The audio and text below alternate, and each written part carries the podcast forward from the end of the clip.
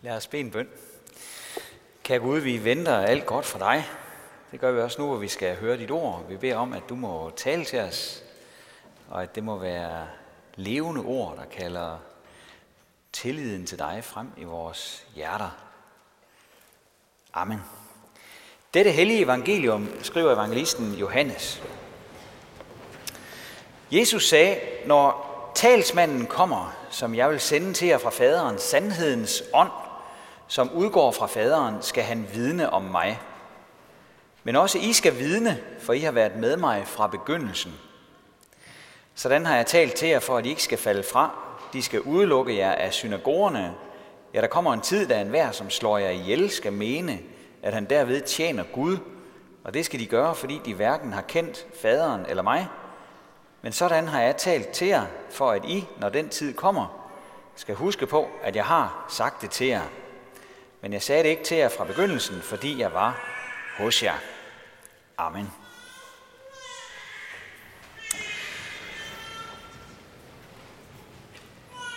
En af de ting, som vi går og gemmer i vores hukommelse, er dufte.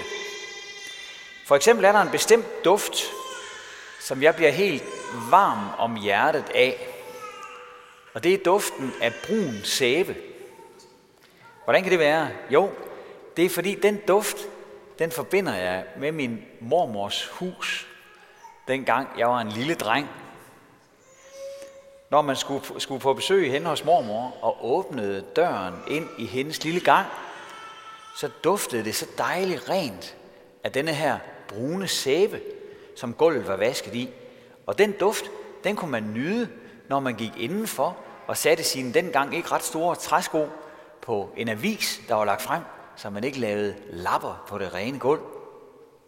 Gangen var altid dejlig varm, for derude stod oliefyret, og henover det hang der en tøjsnor med nyvaskede plastikposer. Der skulle de hænge og tørre, fordi de skulle bruges igen, sådan nogle plastikposer. Det er 50 år siden, at det minde øh, ligesom satte sig fast hos mig. Men jeg ser stadig det hele for mig ganske klart, hver gang det dufter af brun sæbe. Så bliver det levende for mig. Og det, der gør den duft så særlig god for mig, det er selvfølgelig først og fremmest tanken om min mormor. Fordi jeg holdt så meget af hende. Hun var så god imod mig. Jeg var så glad for at være sammen med hende. Hun betød rigtig meget for mig. Og sådan kan dufte kalde tanker og minder frem på et øjeblik. Det kan jo godt være, at der går en derude et eller andet sted, som har meget dårlige associationer til duften af brun sæbe.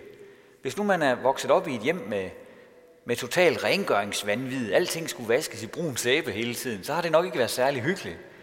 Men sådan kan associationerne, vi får i forhold til en duft, jo være meget forskellige. Dufte virker forskelligt. Nu i tirsdags, der gik bukkejagten ind. Der er nogen af jer, der ved, at jeg går lidt op i det. Jægeren, der lister rundt derude på markerne, holder hele tiden øje med, med vindretningen. Det er for at undgå, at rådyrene får færden af ham eller hende. For man kan have skuret og skrubbet sig nok så grundigt for inden, om det så er Calvin Klein i egen person, der møder op i skoven. Menneskelugt er det værste, dyrene ved. Bare antydningen af den lugt, så siger instinktet, flygt, lad mig komme væk. Man har faktisk lavet nogle forsøg, der har vist, at dyret er ligeglad med cigaretrøg. Det er ligegyldigt. Men lugter der det mindste af menneske, så sætter dyret af i et spring. Men hvorfor nu indlede prædikenen med dufte? Det handler teksten da ikke om i dag, eller hvad? Jo, det gør den faktisk. Jesus siger, at de kristne skal få heligånden og være vidner for ham. Og netop det sammenlignes et andet sted i vores Bibel med en duft. Det med at bære en duft med sig. Det er Paulus, der i 2. Korintherbrev skriver, Gud skal tak, som altid fører os med i Kristi triumftog og overalt lader os udsprede kundskaben af ham som en duft. Det er godt at vide for en kristen, at det forholder sig sådan. Det er faktisk aflastende. Når Jesus han siger, at, at vi skal repræsentere ham her i verden, repræsentere ham som nogen, der kender ham, og ligesom giver det videre, som vi, som vi ved om ham, øh, så handler det altså ikke om noget meget indviklet, nogle øh, særlige metoder, vi skal lære, eller sådan noget. Når vi er med i hans flok, så udspreder vi nemlig automatisk en særlig duft, hvor vi kommer frem, og sådan er det bare. At være kristen er at, at have den her duft med sig, uanset hvad man er i gang med. Der er ikke et øjeblik, hvor vi ikke udspreder den her duft af Kristus. Vi kan ikke sige, at vi tager en pause, for selv når vi holder pause, så udspreder vi den her duft. Er kristendommen for øh, sådan nogle ganske særligt åndelige mennesker? Mennesker, der har nogle helt særlige åndelige evner og ligesom kan øh, sætte sig selv op til alt det der. Er kristendommen for dem, der har let ved at tale med mennesker om Gud og, og åndelige ting og sådan noget. En, en, særlig, en særlig ting, som man nærmest genetisk er disponeret for. Nej. Øh, jeg vil røbe en hemmelighed i dag, og det er, at, at jeg har ikke særlig let ved at tale øh, med andre mennesker om Jesus. Det falder mig faktisk ikke særlig let. Øh, det er kun, hvis jeg sådan har øh, en eller anden god anledning, at jeg synes, at, at jeg kan have med det at gøre. Det er ikke så let for mig sådan, øh, bare sådan at begynde at snakke om Jesus med en eller anden, jeg ikke kender. Og så er jeg jo heldig med, at jeg har så mange anledninger kvæg mit arbejde. Det har jeg nok gået og tumlet lidt med i nogle år, det der med, at, at det med, med Gud og kristendom ikke faldt mig så naturligt. Selvom jeg tror på Gud og Jesus, så, så er det ikke noget, der sådan er så naturligt for mig. Men efterhånden tror jeg nok, at jeg er faldet mere til ro i, at Gud bruger os på forskellige måder. Og at vi også skal våge at sætte hinanden fri til at vidne om Jesus på den måde, som vi nu kan gøre det på. Vi er jo ikke ens.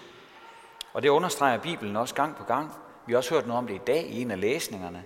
Der stod først og fremmest, skal I holde fast ved den indbyrdes kærlighed, for kærlighed skjuler mange sønder. Vær gæstfrie mod hinanden uden tværhed. Som gode forvaltere af Guds mangfoldige nåde skal han være af at tjene de andre med den nådegave, han har fået. Den, der taler, skal tale med ord fra Gud. Den, der tjener, skal tjene med den kraft, Gud giver, for at Gud i alle ting må blive herliggjort ved Jesus Kristus. Der ligger, der ligger en stærk invitation øh, i de ord fra vores Bibel i dag. En invitation til os alle sammen. Gud vil også have dig med i sin flok, i sit triumfoptog. Han vil også have dig med. Gud vil også give dig den her duft af Jesus. Gud vil også give dig nogle opgaver, som du kan have med at gøre, fordi du er dig ind i hans store projekt.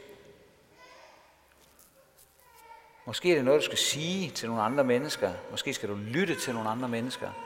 Måske skal du give naboen en hånd med en praktisk opgave. Måske skal du besøge en, der sidder alene. Måske kender du en handicappet, der har brug for en hjælpende hånd. Som kristen, der vil du dufte. Hvis du går ind i det, så er det bare. Både når du tænker på ham, og når du ikke tænker på ham.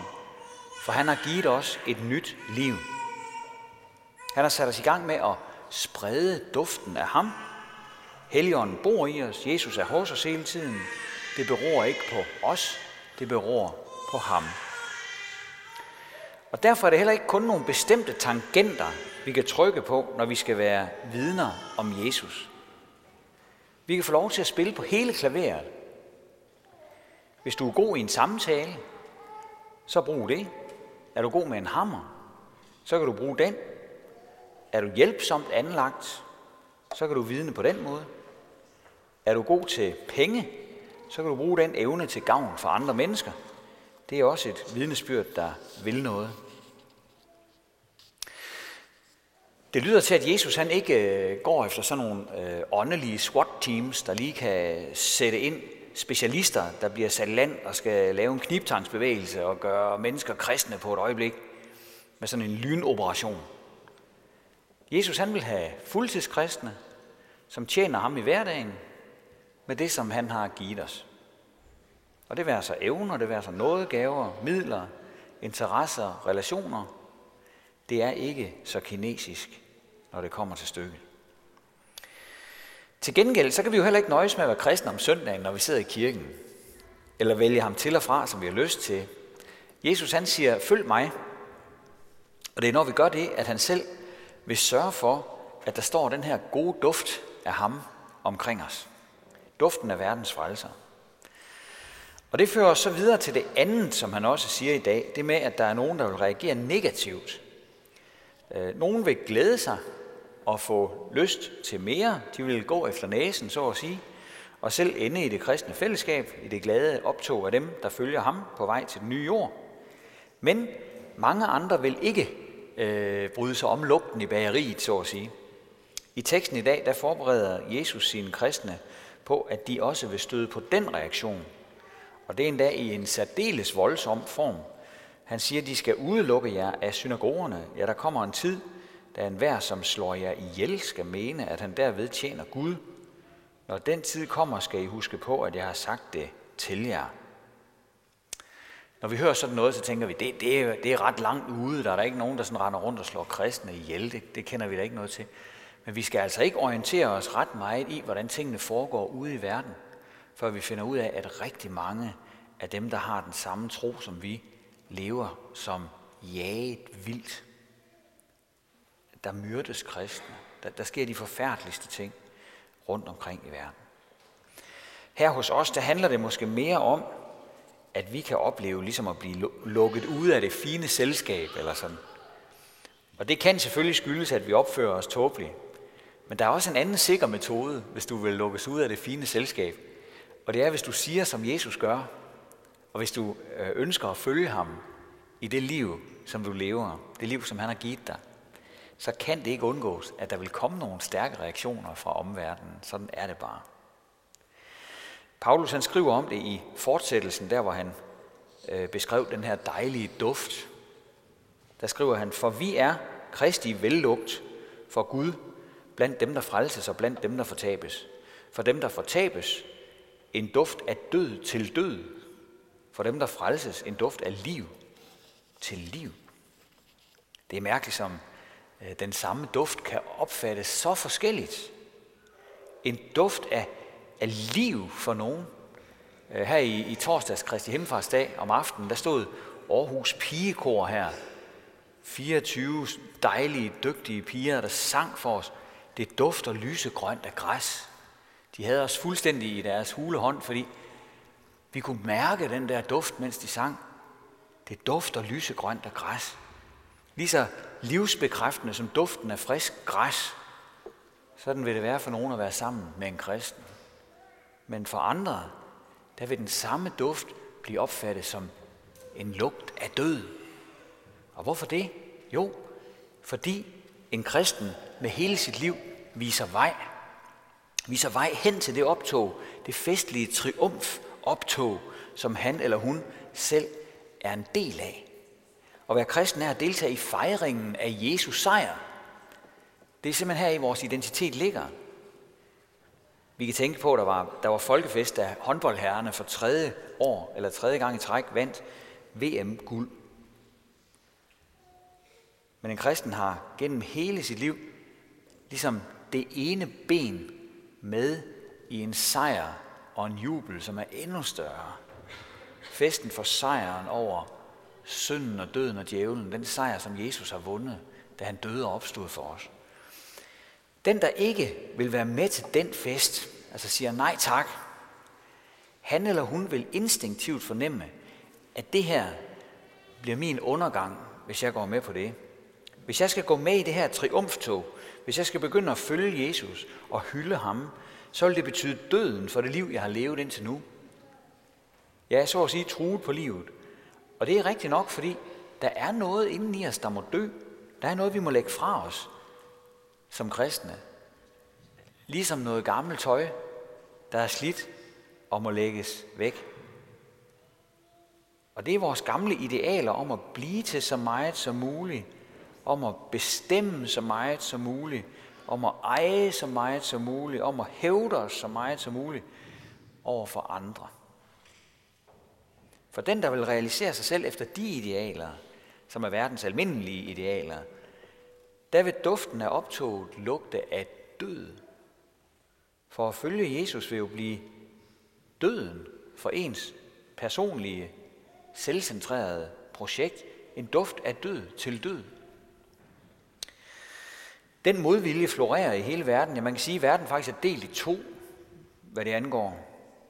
Der er dem, der er med ham, og der er dem, der er imod ham.